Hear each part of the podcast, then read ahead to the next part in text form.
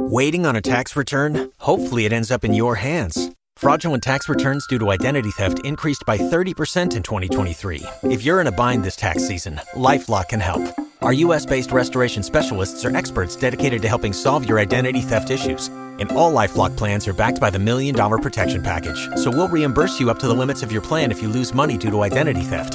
Help protect your information this tax season with LifeLock. Save up to 25% your first year at LifeLock.com slash aware. Blog Talk Radio.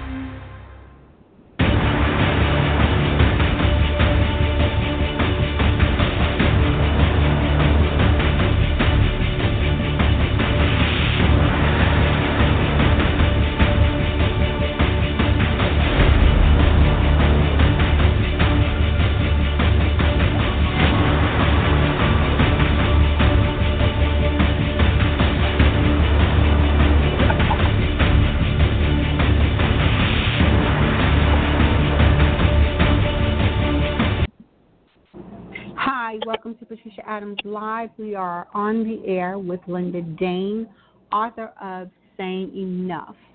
Sane Enough is Linda's autobiography that she drafted 24 times over a 24 year period. And I'm glad that she was able to write the story, that she was able to publish a story, and while she was busy doing that, how many of you really know what was going on in your life? Linda talks about a very difficult time in a child's life. And she goes on to speak about the effect that it had on her on every level of her life. And it is a spiritual journey, it's a mental journey, it's a, it's a physical journey, but when I'm reading her book, I'm very much aware of her surroundings. I'm literally like an observer in her life, and that's the way the book is written. For me, having had similar experiences to her, I am literally moving through her life with her as a conscious and aware observer of what it is to survive, what it is to overcome, what it is to thrive, what it is to fail, and not know why you're failing, to know that you have this sense of something's not right, but you're not sure what's not right and why it's not quite right. She navigates motherhood, she navigates, uh, navigates being a wife, she navigates being a daughter, she navigates being a sister but she makes you aware of the pain and the conflict that's going on inside of her through every stage of her life. And it is reflective. It is something that needs to be read by everybody and anybody who is a father, who is a mother, a sister, a brother, an uncle, auntie, grandparent, friend, pastor, counselor, anyone who has any type of exposure to people in the public sector, in the private sector. This is a book that needs to be read.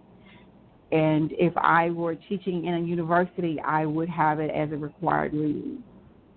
If I were mm-hmm. teaching in a Bible college, I would have it as a required reading. Whatever aspect of industry that you're in, no matter what it is, if you're not a teacher or instructor or anything, if you are a parent, it's something that needs to be read. Because you're interacting with other children, you're interacting with other parents, and when you look at the pictures that Linda shares so freely in her book of her sibling, of her mother, her father, of different aspects and stages of her life, you look and you see a June Cleaver life. All the things that you would expect to see in an American family. I'm not going to get into race or anything. This is what you would expect to see. This is what I grew up being taught family looked like. This is what we were taught in school, we were taught in church that it was a mom, a dad, and maybe what they they said two and a half children, a white fence, all these kinds of things. And yet inside of this glass house that Linda has put up before us to talk about what was going on inside of this glass house that was not obvious to someone on the outside. It was not obvious to herself even. She she there's there's so many pieces of this and I, I want for the listener today, tonight, tomorrow, whenever you listen to this broadcast. This is Linda's second time on the show, and I would have her on as often as I possibly can because you cannot do her book justice in one show. You can't do it justice in two shows because every time I read it, every time I reread something that I already read, it changes. Not the book, not the word, not the text, but my understanding and my comprehension of what it's like to live the life that she lived as a child and then to grow up and navigate a, an adult life and then go through all of the normal things that are expected of a female child to do to get married, to have children, to go on and have a career, to interact with society, and do all the things that people are expected to do in polite society.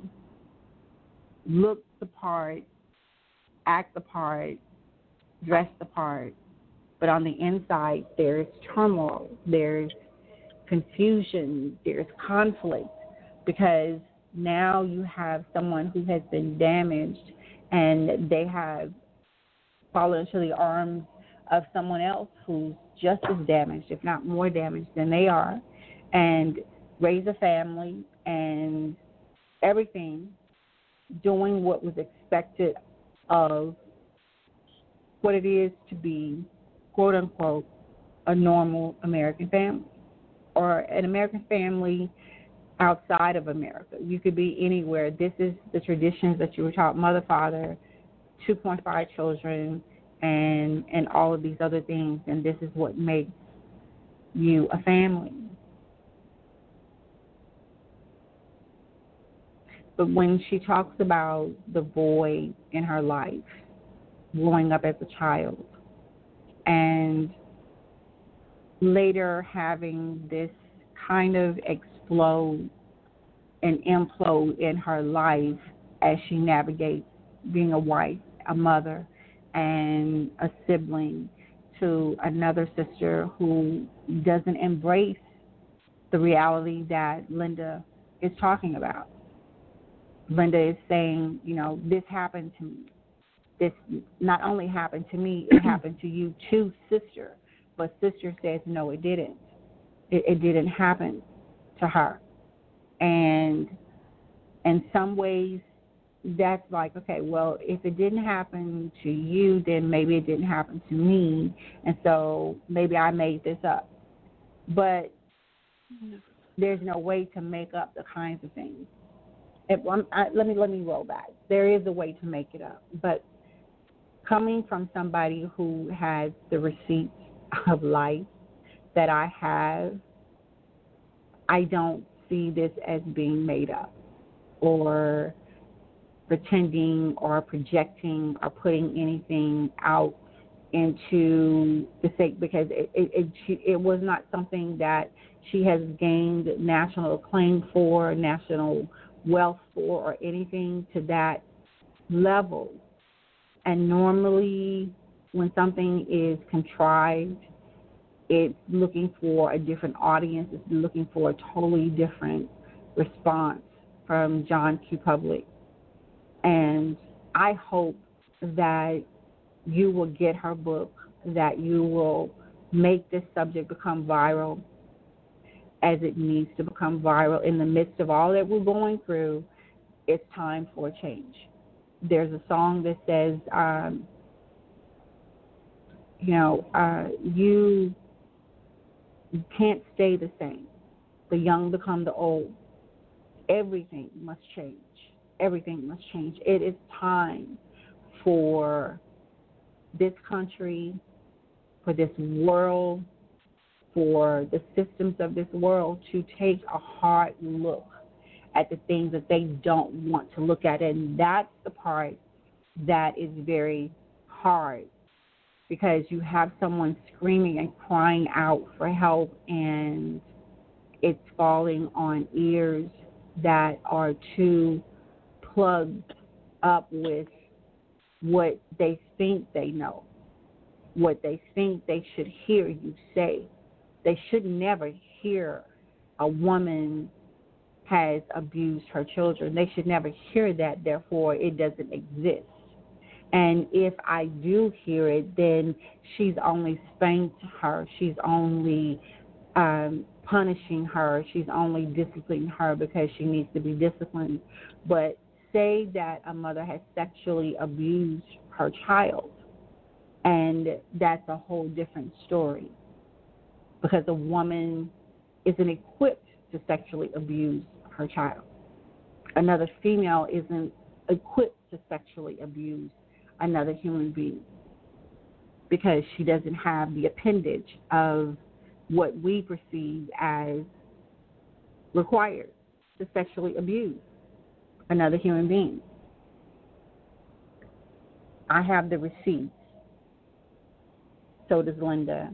And tonight we're going to talk about the things that this little girl has endured, what she came through as a woman now um, living her life still, and I'm glad that she's alive and that she is not succumbed to the pandemic or the fear or the dread of the pandemic because I believe that what we're facing right now is something that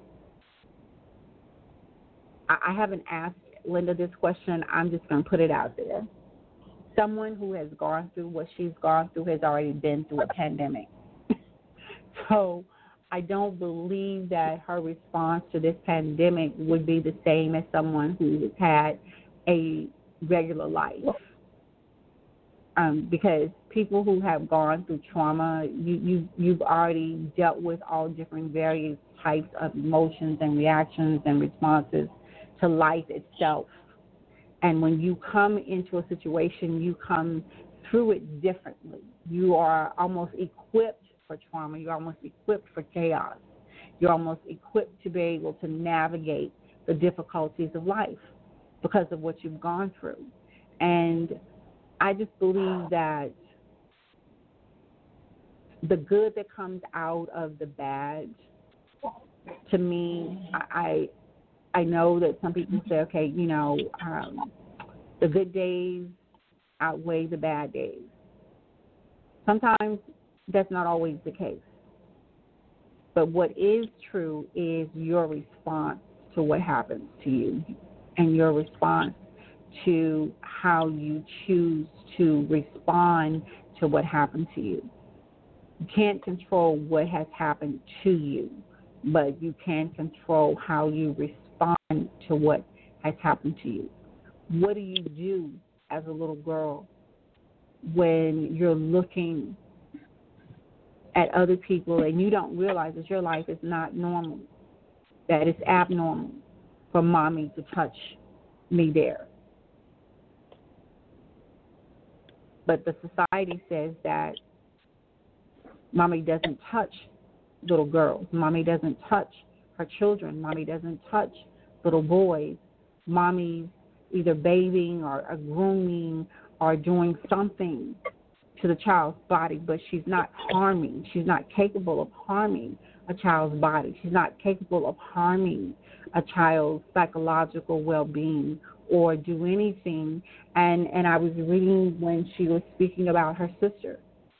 Her sister is is kind of like a backdrop to the story, but she's also being preyed upon as well. But she left her sister's story for her sister to tell. She told her sister's story as a participant in her own life, but she still left room for her sister to stand up and tell her story. I don't know how that's turned out. Maybe we'll find out. But Linda's on the line with us tonight. And if you would like to speak to her, ask questions, have comments for her, mind you, um, I will drop the call if your response is anything other than courteous and human towards her. But if you choose to call in and ask questions, the number to call in is 515 602 9668. The number to call is 515 602 9668. Miss Linda Day, welcome to Patricia Adams Live. Thank you very much. Again. And okay, well, I am, Yes, it's so good to have you back. And as we are talking about the purpose for this time coming back, we are 10 days away from Father's Day 2020.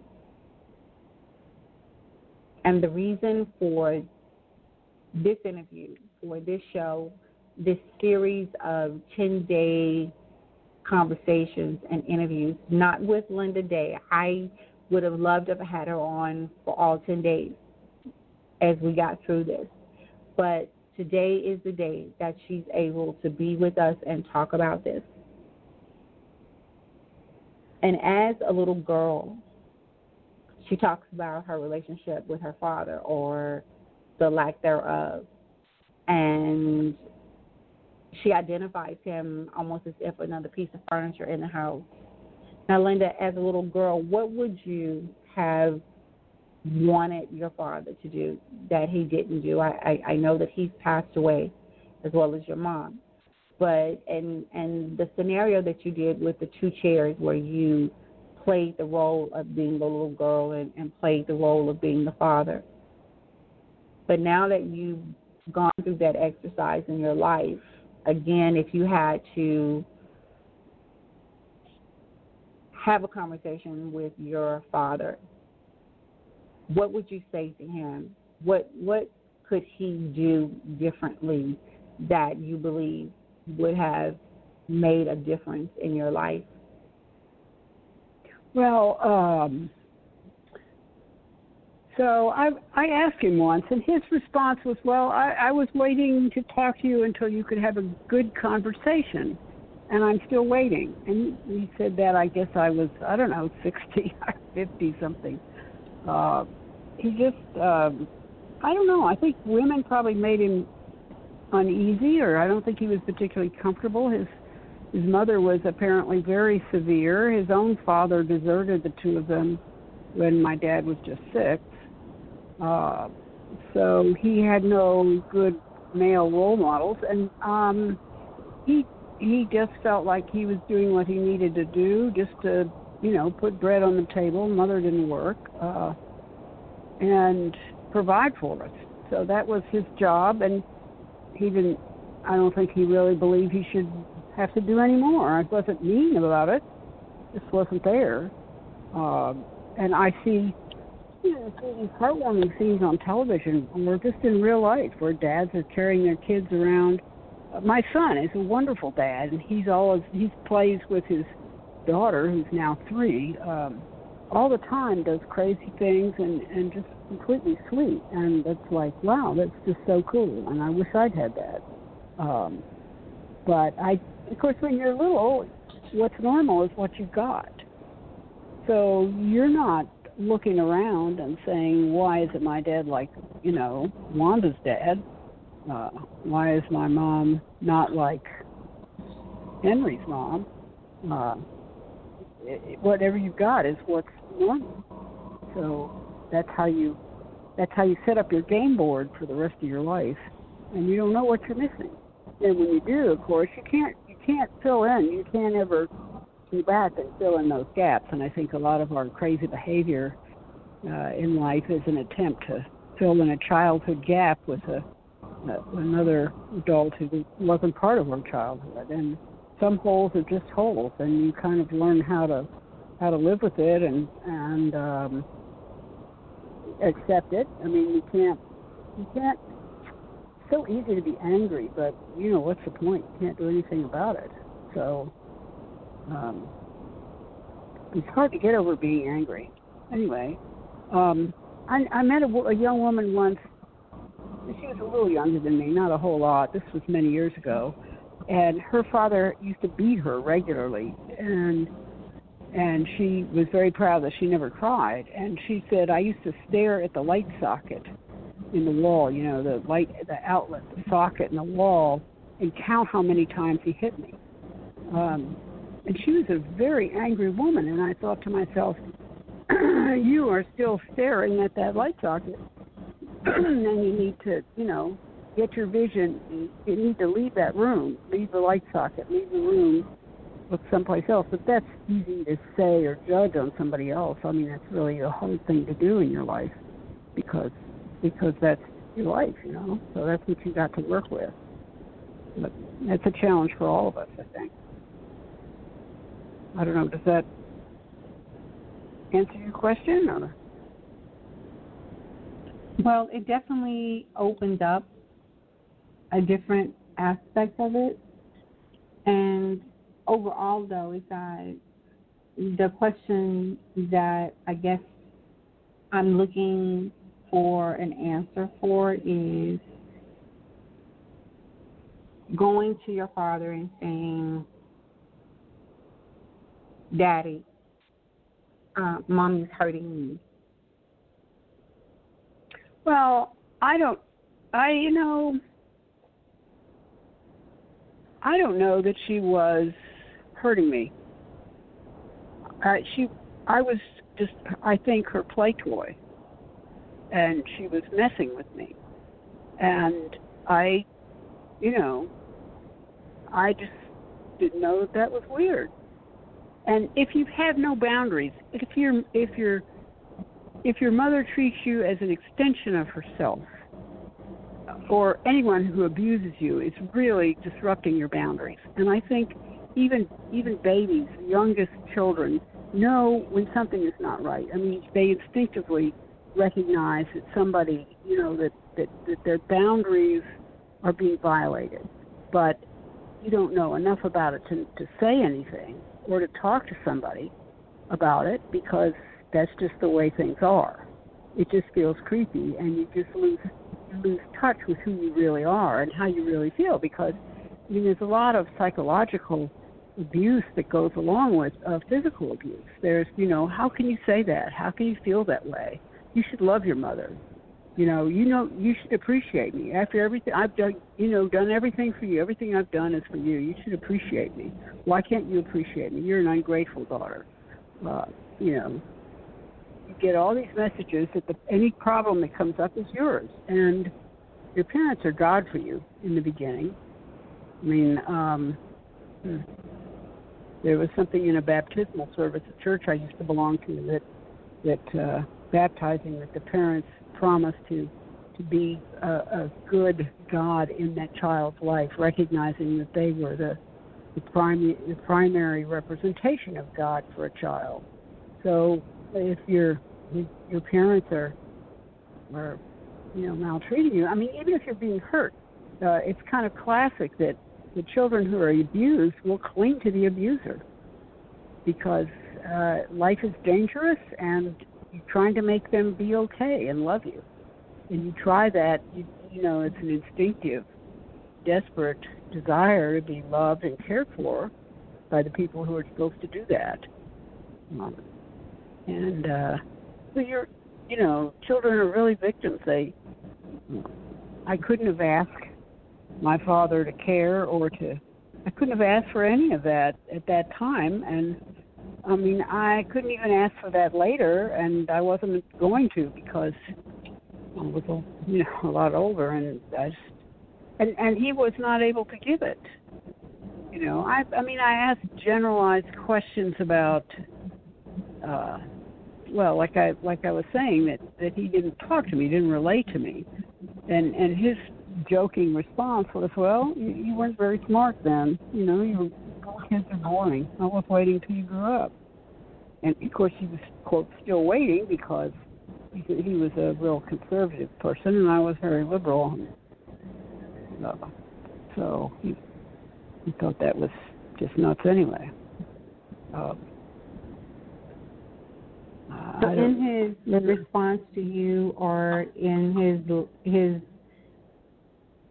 in his mind, was is that if he thought something was abnormal, or he thought something was wrong, or something was happening, that he was just going to wait until you got to be an adult to ask you no, well, he never noticed happening, anything or he thought he mother was doing a anything wonderful job. No, he never. No, exactly. he never noticed anything. He exactly. thought she was doing exactly. a wonderful job. Yeah, uh, I mean, this all came out way later, you know. And I was visiting my parents in Florida. I was in my sixties, um, late fifties. I don't know. Uh, and and I had realized what had gone on. I mean, I was 52 when I figured it out. So that's how long it took me to to really put all the pieces together um, and figure it out. And so, and at the same time, you know, I didn't ever want to see him again, but I felt like I really wanted to see him. I mean, it's weird. You have all these conflicting emotions because there's a childhood thing that you just. Oh, excuse me. I don't think I'm allergic to talk radio, but. uh, I know you're not. so, no, I'm not really. I can I can talk. You know, that's one of my things. Is happy to talk. Uh, so, um, uh, where was? I have to remember where I was now. Uh, oh yeah, I was visiting my parents in Florida, and I and I was really clear about wanting to about my boundaries and protecting myself and i would to stay physically away from it because every time you know our mother would hug me or i would hug her it is the normal family kind of thing you do. You hug goodbye or whatever right? And she reached behind and slapped me on the butt you know grab my fanny kind of thing. And so she did it. I i was there. I'd taken my son with me. He was he was uh, adult by that point, and uh, he was supposed to be my protector. Well, anyways, I said goodnight to him one night, he and I, and and uh, and she kind of slapped my butt as on as part of the goodnight hug, and it, uh, I got down to the car before I thought, man, I just I've got to say something about it. Um, and I left my son there, and I said I'm going back, and went back and I said, "You you can't touch me there anymore." What did I didn't touch you? I didn't do anything. I said, "Yes, you did. You slapped my rear end, grabbed my fanny, and you can't do that anymore. That's not okay anymore." She said, "Well, it was an accident. It was an accident." I said, "No, it wasn't an accident." She said, "Well, I am your mother. I can touch you anywhere I want." Okay, and that kind of took my breath away. I mean, like, what? Um, and I said, that's just wrong. You can't do that. You know, and Dad was standing there, and I said, do you think that's normal? He says, oh, sure, that's normal. That's fine. I said, so would that be fine if I just slapped your butt, Dad? Would that be just normal and fine? Oh, sure, that would be fine. it's like, no, it wouldn't. What's the matter with you?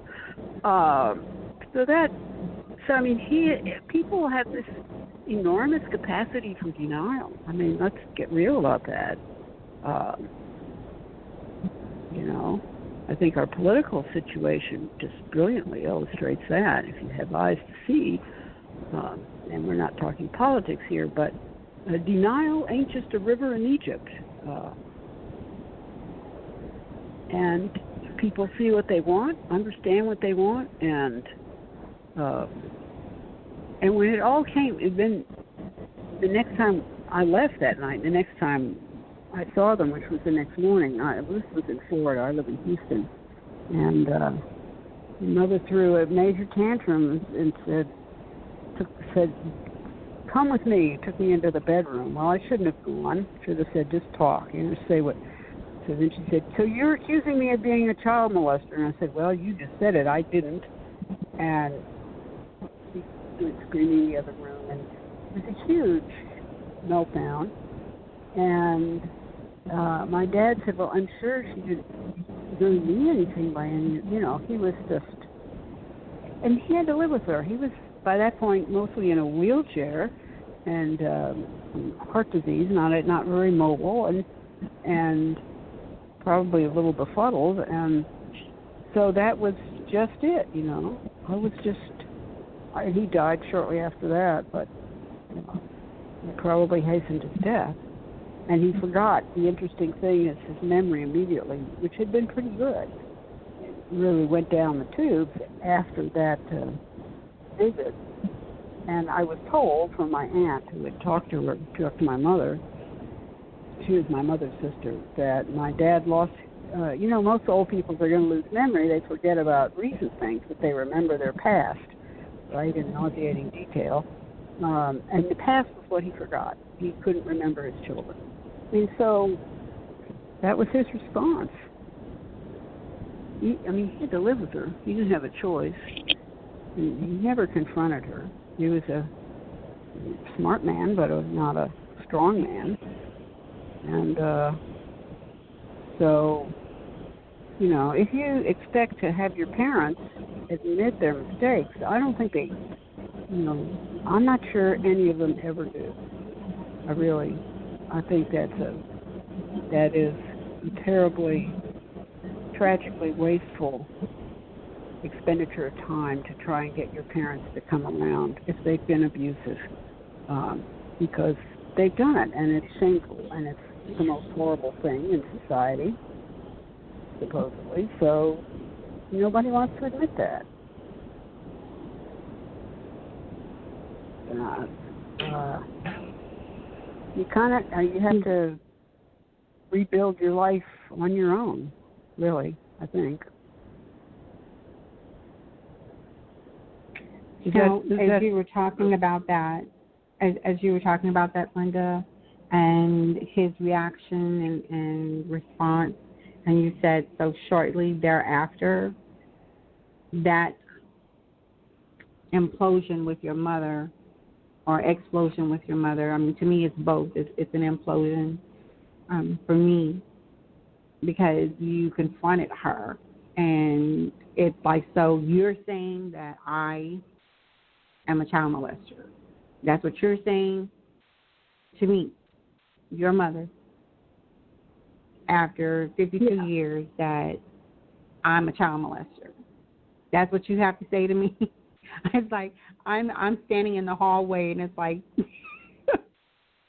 as you know as this is going on because I mean this is real for me to you know come and and hear you say this. And and then for some reason the fact that the response that your father had to that it's almost as if you said something that maybe triggered memories. You know, it, it's kind of like maybe certain things started to click for him. Certain things started to um, think, oh, you know, I thought that that was her just doing this, but in reality, she was doing this, and I didn't realize it. And his it you know then at that point like you said he was having health issues. So his body and his nervous system could not handle the overload. I'm just i'm just supposing.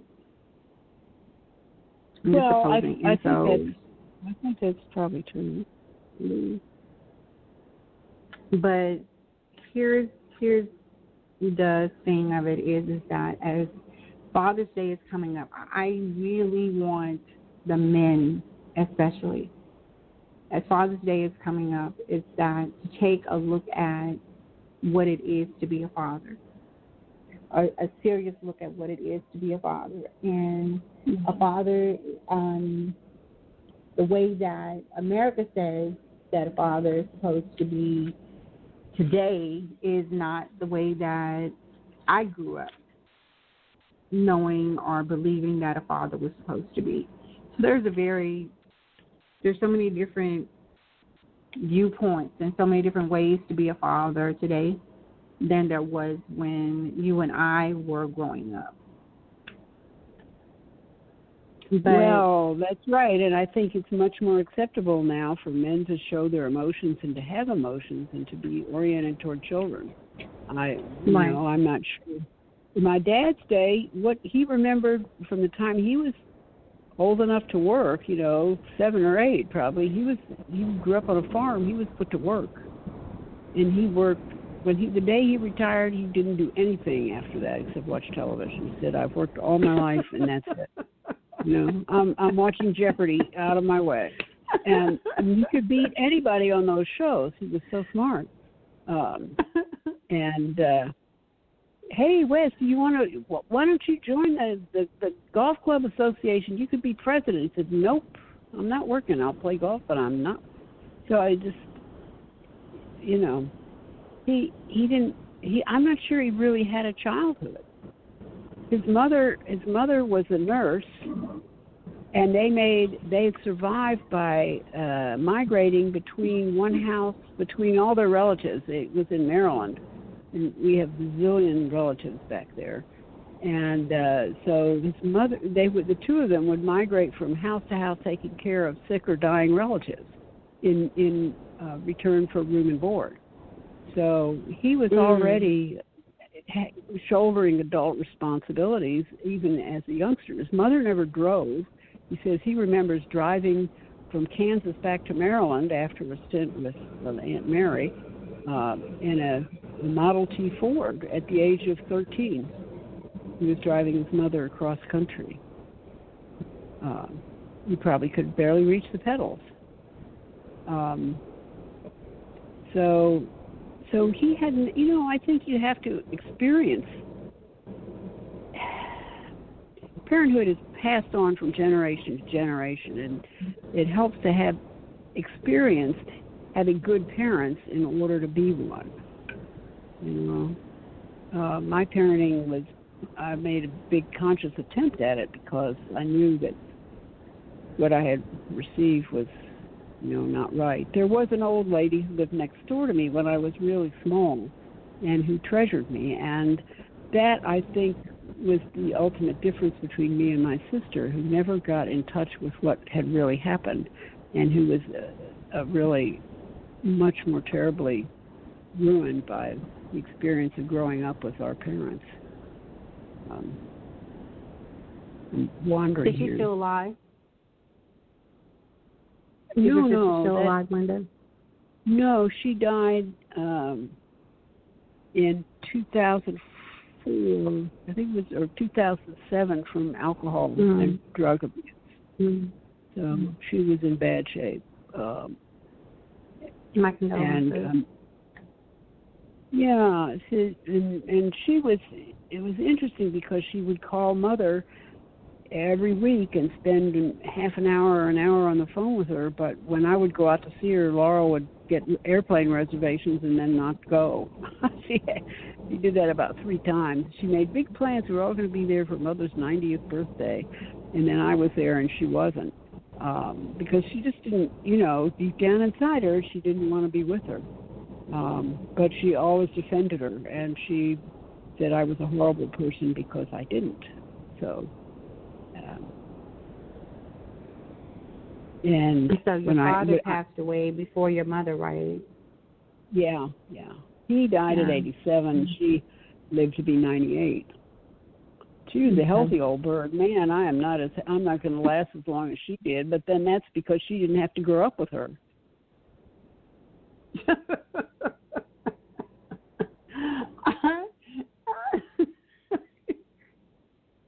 oh, Linda. I wasn't expecting you to say that. I wasn't expecting you to say that at all. And that that that's that's worth repeating is that she lived as long as she did because she didn't have to have herself as a mother. Therefore, yeah. um, you know, the there's some the people choices, who dish it out and other people who get to take it. She was a disher. Yeah. Yeah, she was a disher. Yeah. Yeah. Yeah. And, you know, I think that one of the people in my life as a child that it had taken a really huge toll on me, right? To navigate life after them. Um, because mm-hmm. out of all of the people that are still alive, uh, that I mean that are still alive, that did horrible things to me, this person has outlived almost all of them in terms of you know, in that family no dynamic. If you have if you have no conscience, your mind is stress free. I mean, think about that, right? Everything you do is the right thing. Say that again. That's that's you worth repeating. That's worth repeating. That's really say that again so that somebody else doesn't think. Did she really say that? Yes. Repeat that again. Well, that um, that if you have no conscience, you have no stress in your life because you never do anything wrong. Everything you do is right. And other people are always wrong. It's always somebody else's fault. And so you don't worry. I mean, she she didn't have high blood pressure. She didn't lose any of her teeth. You know, she uh, if she hadn't broken her hip line dancing when she was 80 something years old, she could have lived longer. Who knows? But and she was still she lived even in her, she did because she didn't have her substitute mother. No. Yeah, and she used to go. She had a she moved into the nursing home because she wanted company, and she was she was living by herself in in the apartment, but she wasn't terribly mobile after she broke her hip, and and she got lonely, so she decided to go to the nursing area of the retirement community so that she'd have company. And she had a cart. She said I they wanted her in the home because they didn't want the liability of her living independently um, and she agreed to go if they let her keep her cart. So she had a motorized cart, and she'd get on that and tool around the whole grounds of the of the compound. She made friends with all the uh, workers, you know, all the uh, the guys who worked on the grounds and stuff, the electricians and plumbers and caretakers and gardeners. Uh, she was their buddy. And what a wonderful woman she what she was. Oh yeah! Oh my God! Yes. So they thought she just walked on water.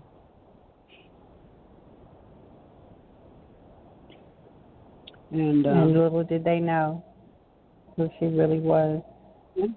And that's the sad thing about this is that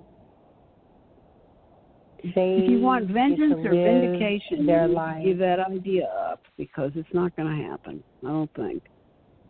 You know, not the, the the the idea that the system itself, the system itself, has in some ways to me, it's systematic. It's systematic. I mean, we we're not going to get into politics, but it's systematic because things can exist. And, and I remember a coworker said this to me, and it was one of the most profound things and sad things that I had heard come out of someone's mouth. And they said, We only do right when we're legislated to do right.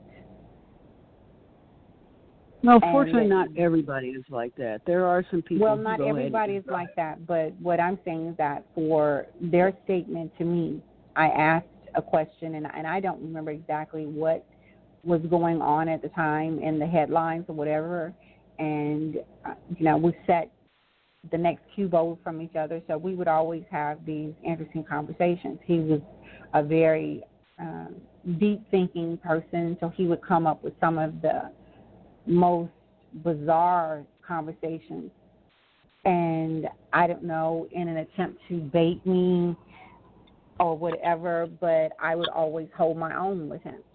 And he says, Well, Patricia, we only do what we're legislated to do. If we're not legislated to do it, then by God, we're going to find a way. And even if, and he says, and even if we are legislated to do it, we're going to try to find a way, a loophole around it. and you think of in the wake of um, Harvey Weinstein and of um, what was the gentleman? Um, Jeffrey Epstein. Yeah, Epstein. Yeah. yeah. And and all of this, and you think of uh, the Bill Cosby, and you think of you know all these things. You know, um, having the image of being America's I- ideal dad scenario, mm-hmm. and a lot of a lot of people, a lot of families. It, it crossed cultures, it crossed races, where people emulated the Cosby Show as what you know an American family is supposed to be like, like they did with Leave It to Beaver, and it was like you know this is what normal is supposed to look like, and we. Yeah. We we look to the media, we look to shows, we look to uh, now we've got reality shows, and this is we take bits and pieces from that and we act it out in our day to day lives and think, well, this is what it's supposed to be like, or this is what I can make happen, or or this is what I want to have happen. So therefore, I'm going to recreate this episode in my life. And and I don't know where to say you can really point the finger at the things that are truly the dynamic, the need of the family for the father, for the mother, for the children in this country has gotten lost in reality TV, has gotten lost in yeah. um, um, self self self centeredness. Self centeredness, you know. Um, yeah. I I, I you know you can sit and you can watch somebody's life on YouTube unfold every day, day in, day out. I I know I know for a fact that if your mom and your dad had have had a YouTube channel, it would have probably looked absolutely perfect. Like this is the perfect oh, they life. Did. They were mother, you know, you know, was president of the PTA. Dad was a, a fairly high level manager at Shell. Uh, mm-hmm. Yeah, no, you know, yeah. going yeah. to the golf club, etc. Yeah, lights, yep. camera, action, and then when the the lights and the cameras fade away, then nobody's watching. You know, nobody's watching, so everybody walks away with the impression, you know, what a wonderful family. Oh my, you know, what a wonderful family. What lovely children. They're so well mannered, they're so well groomed, but not knowing that you were being sexually assaulted, sexually abused by your mother. And you feel that the father who was supposed to guide and protect and provide for you, you you say he was a provider. But as far as guiding your life and protecting you, he missed no, those points. No. no. There, you know, you had no, you know, no guidance from him on how to navigate your life. You had no protection from him because she can touch you anywhere she wants to because she's your mother. Well, yeah. No, you know, we we tell children about stranger danger. You know, don't let anyone touch you there. Don't let anyone do this. Don't let anyone do that. But I was um say, for instance, you know, if you go to the sex offender registry and you look up your address and you can find known sex offenders in your area within a certain radius, right? So oh, yeah, got, you know, 99 people who have been convicted of sex offenses living within a five mile radius of you and your family. But you are oblivious to that. But at the same time, what about the 100th person who's living in the house with you that has not yeah. been caught, that does not have that's that's the story that I had, and that's the story that's going on right now. Is is that none of the people in your life or my life were ever listed as sex offenders. They were never reported. Right. They were never reported. So the numbers to me are skewed when you look at the statistics that you can find on the World Wide Web of how many girls have been sexually violated and who's been the violator, how many boys have been violated and who's the violator. The numbers are not correct because you and I both know that we were never counted in the statistics, yeah. and that the people that were harming us never were brought you know, to justice. And if I the opportunity had, to, yes.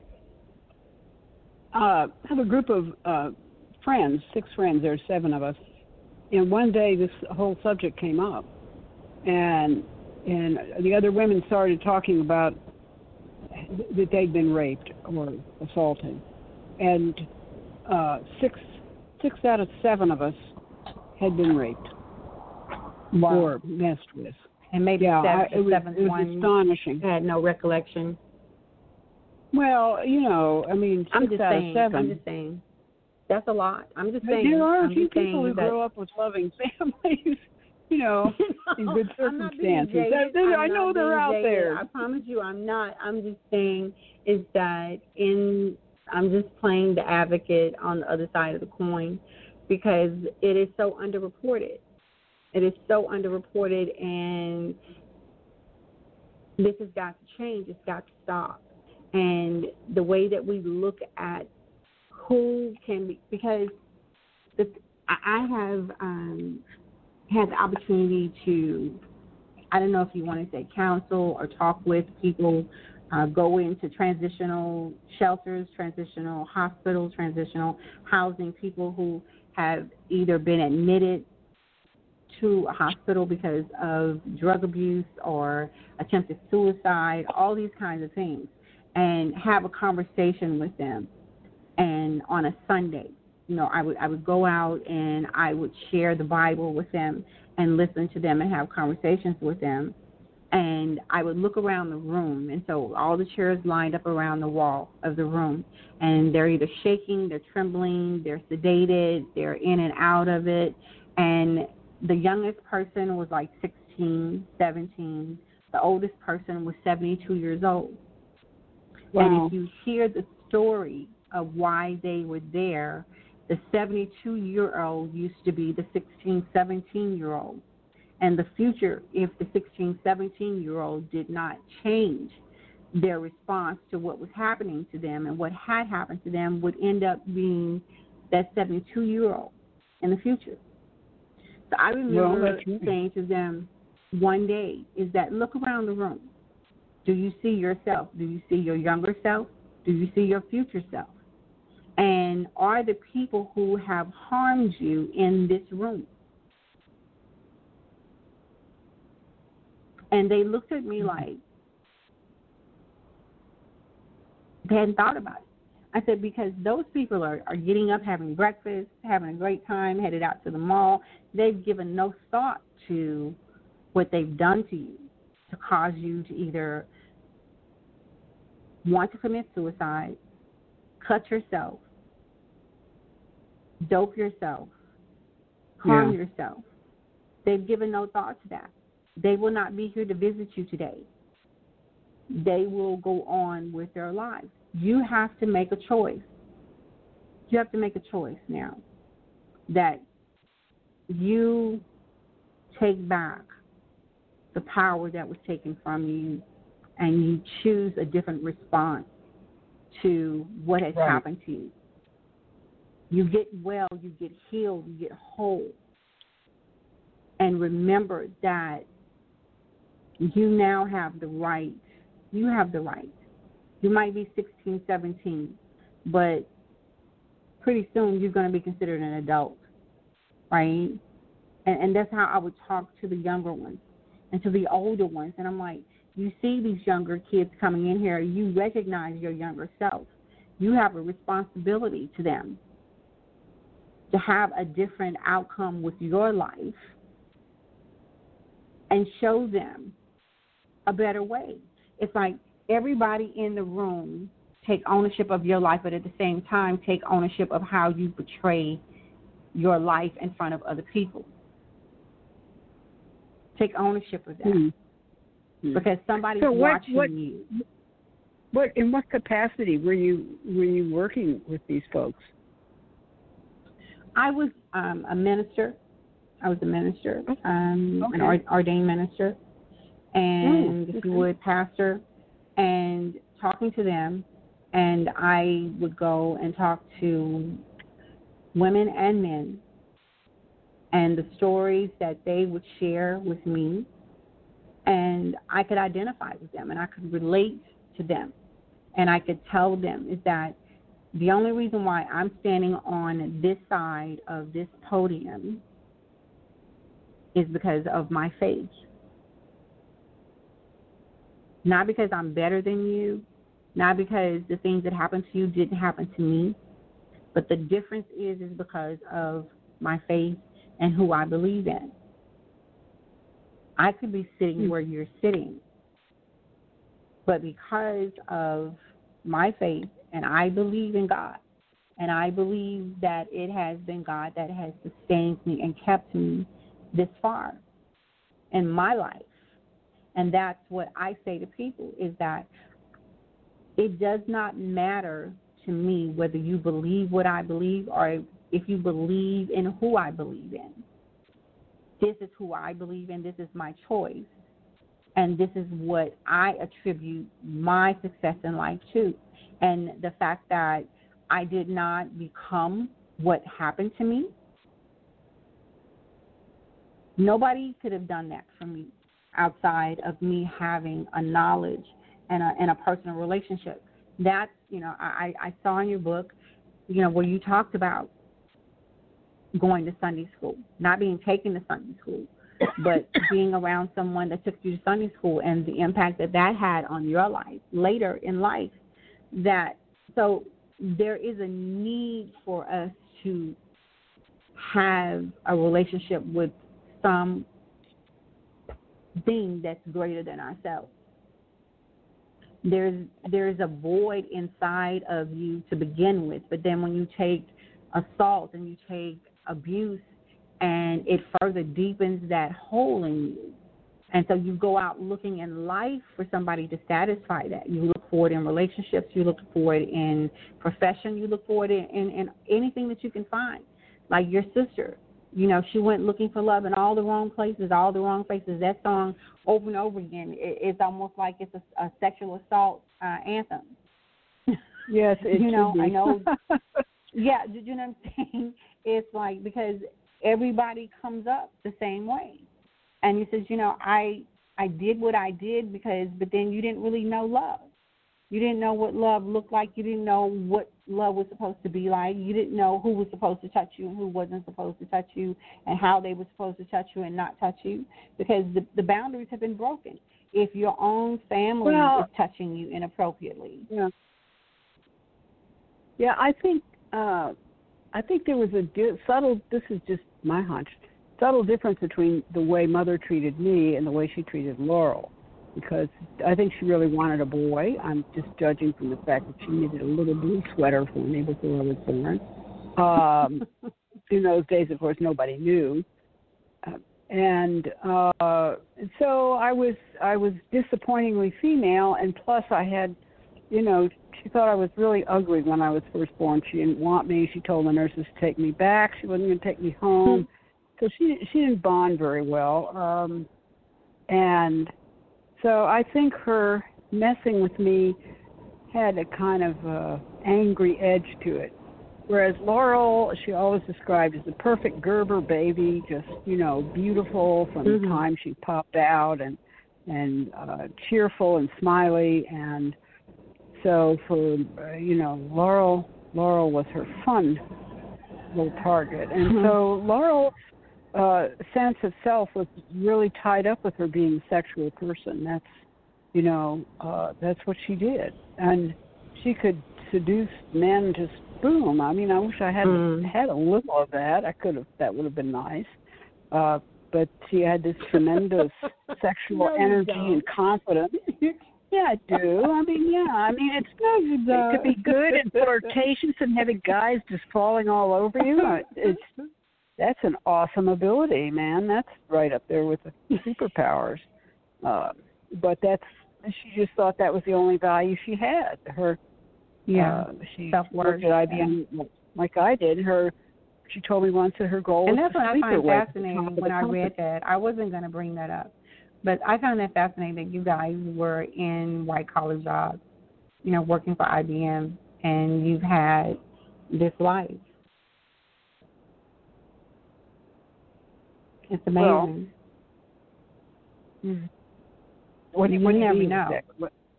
It's it's just amazing because again, that is not what the society would say to you. Somebody who has gone through what you've gone through should not have been able to function at that high of a level. That's what I'm saying. You know. Well, books were always my escape, and sex and flirting was my sister's escape. She was plenty still, smart. She was probably smarter than I was. Mhm. But and I mean, um, uh, so I was a nerd. I was very serious nerd, and I that's what I did. You know, you work and you school is school is not like life. I mean, it kind of teaches you the wrong lesson because if you keep your nose clean at school and work hard, and you can get good grades, so you can then be successful at school. But the life, of course, requires you to get along with people, and that was something that was always uh, uh, challenging and still is because the older I get, the crankier I get.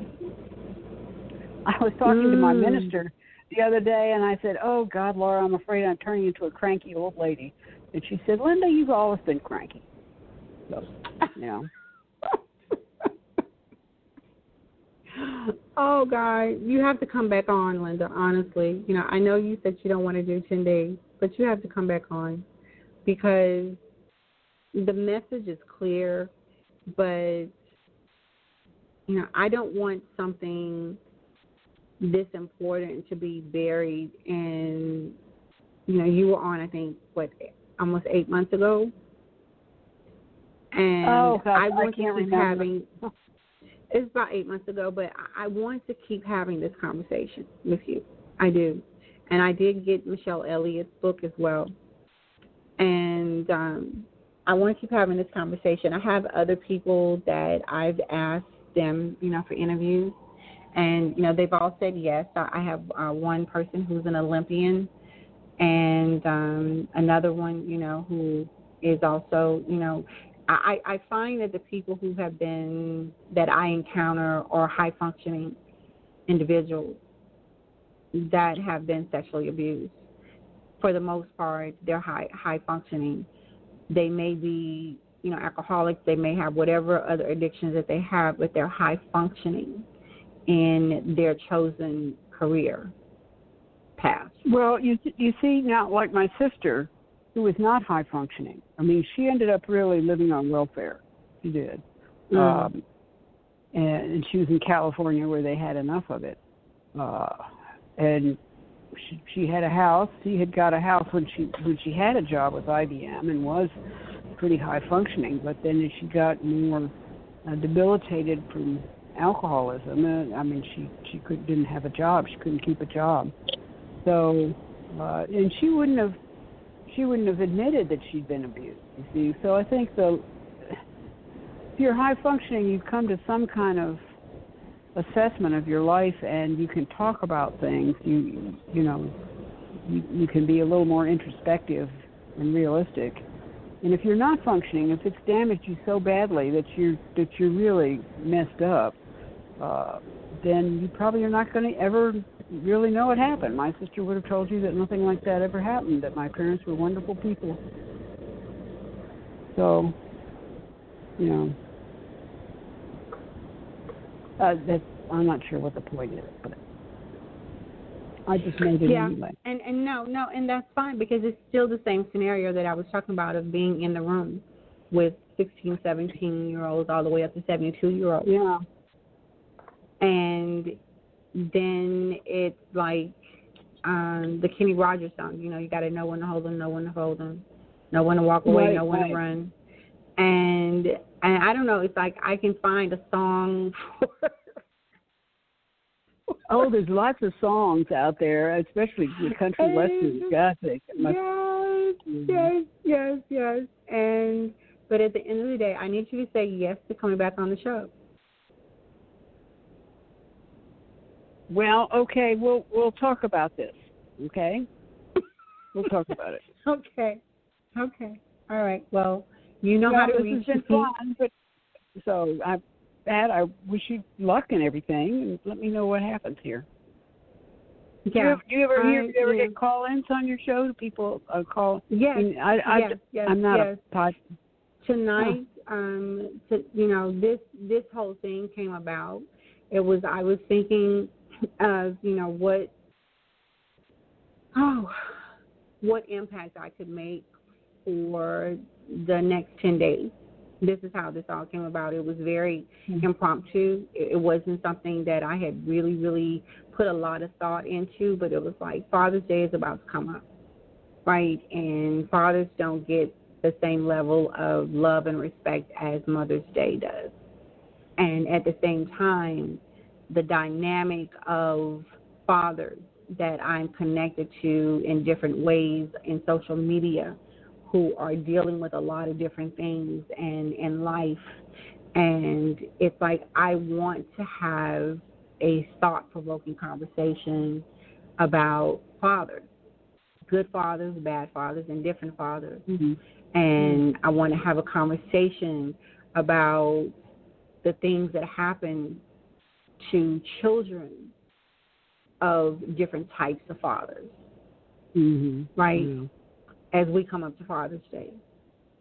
And Well, I would I- just I would like to close with one thing, which I think fathers are really important, and I, I think if I had had a loving father, that it wouldn't have really mattered what my mother was doing to me. That I would have been fine. I would not have crashed and burned so many times in my life. If I'd Hmm. had one parent who, I mean, even if he'd never figured out what she was doing or had never never figured that out or uh, you know acknowledged it but if he had been a he'd been as good a father I'm, I'm jealous of my my granddaughter because my son is being a wonderful father don't to be, her. don't be. You know? I mean, I know, I know you don't mean that. I know you don't mean that Well, in that way, but I just all I wish can I'd, say I wish is- I'd had a good father But thank thank God that she's got it because that's breaking a generational curse off of your life and off of your children's life. You know what I'm saying? Because when I sit back and I I can go back pretty far in my family line and my family life, and a curse has prevailed um, for generations in my family, mm. and to see it being well broken. good for you No, but I'm saying no. It's not about good for me. I'm saying a curse has that had prevailed in my life up until I became a mother, and I was able to break that and give um, what was not given to me, to give better than what was given to me. yeah It was yeah my that's pleasure I mean to be Good able to do that. It was, and so you did the same thing for your son. And because you did that for your son, you broke that generational curse so that your son could give it to your granddaughter. Can you imagine that? Like, just suppose if your mother had been mm-hmm. abused and you were abused, and then now you've got a granddaughter that's going to be free of that. That hopefully she'll be able to become a wife and a mother or whatever it is, and and not pass that on. That's a beautiful thing to celebrate. Absolutely beautiful thing to celebrate that you were able to accomplish that. That that is you. That's your accomplishment through your son. well thank you i'll take that Yes. I mean, honestly, because it could have turned out so much differently. You know, if if we can get um, a generation away from you, a, a you know a female, another female, to come and change the dynamic of your your family trajectory.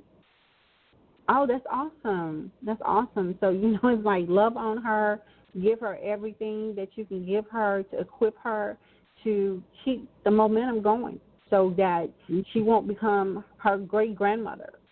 You know what I'm saying?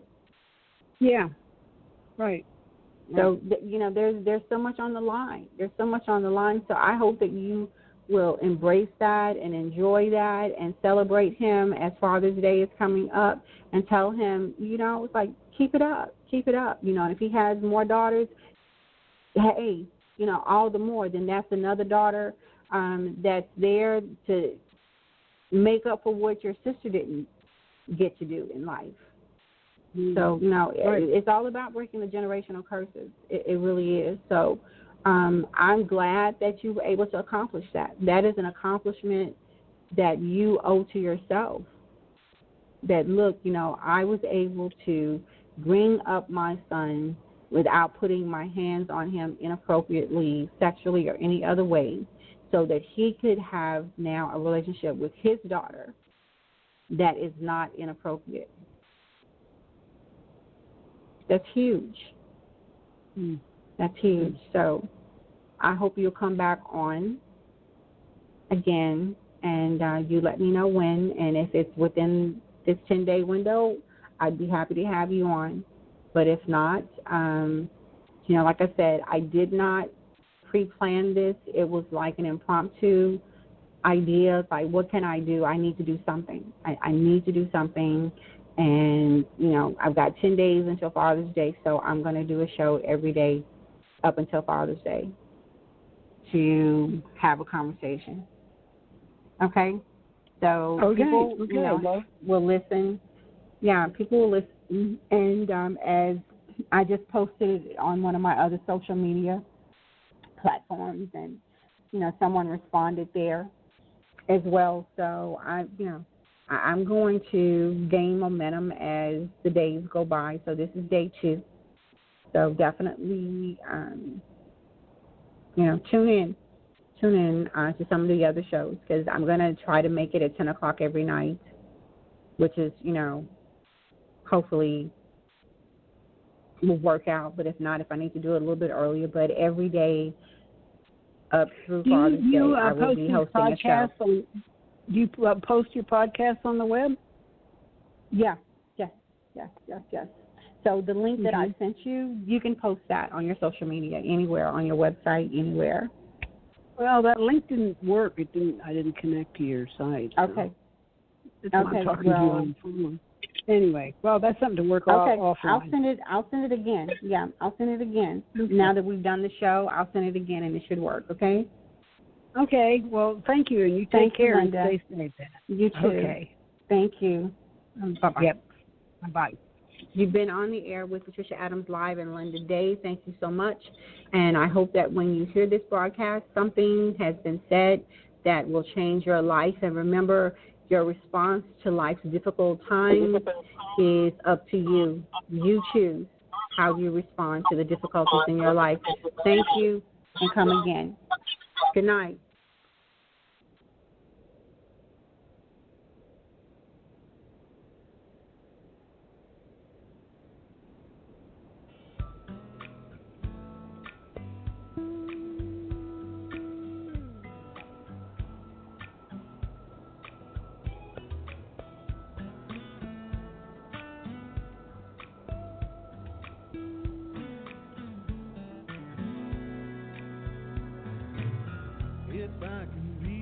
Reach the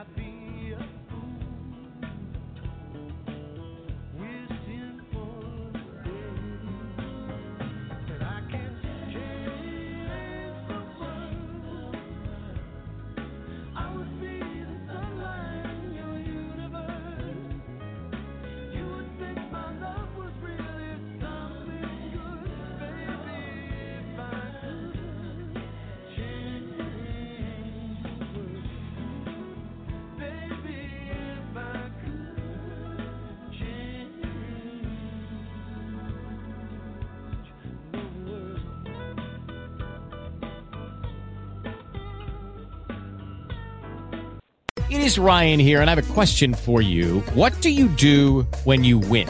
Like, are you a fist pumper? A woohooer, a hand clapper, a high fiver. I kind of like the high five, but if you want to hone in on those winning moves, check out Chumba Casino. At ChumbaCasino.com, choose from hundreds of social casino style games for your chance to redeem serious cash prizes. There are new game releases weekly, plus free daily bonuses. So don't wait. Start having the most fun ever at ChumbaCasino.com. No purchase necessary. Were prohibited by law. See terms and conditions. 18 plus. With the Lucky Land slots, you can get lucky just about anywhere. This is your captain speaking. Uh, we've got clear runway and the weather's fine, but we're just going to circle up here a while and uh, get lucky. No, no, nothing like that. It's just these cash prizes add up quick. So I suggest you sit back, keep your tray table upright, and start getting lucky. Play for free at LuckyLandSlots.com. Are you feeling lucky? No purchase necessary. Void where prohibited by law. 18 plus terms and conditions apply. See website for details.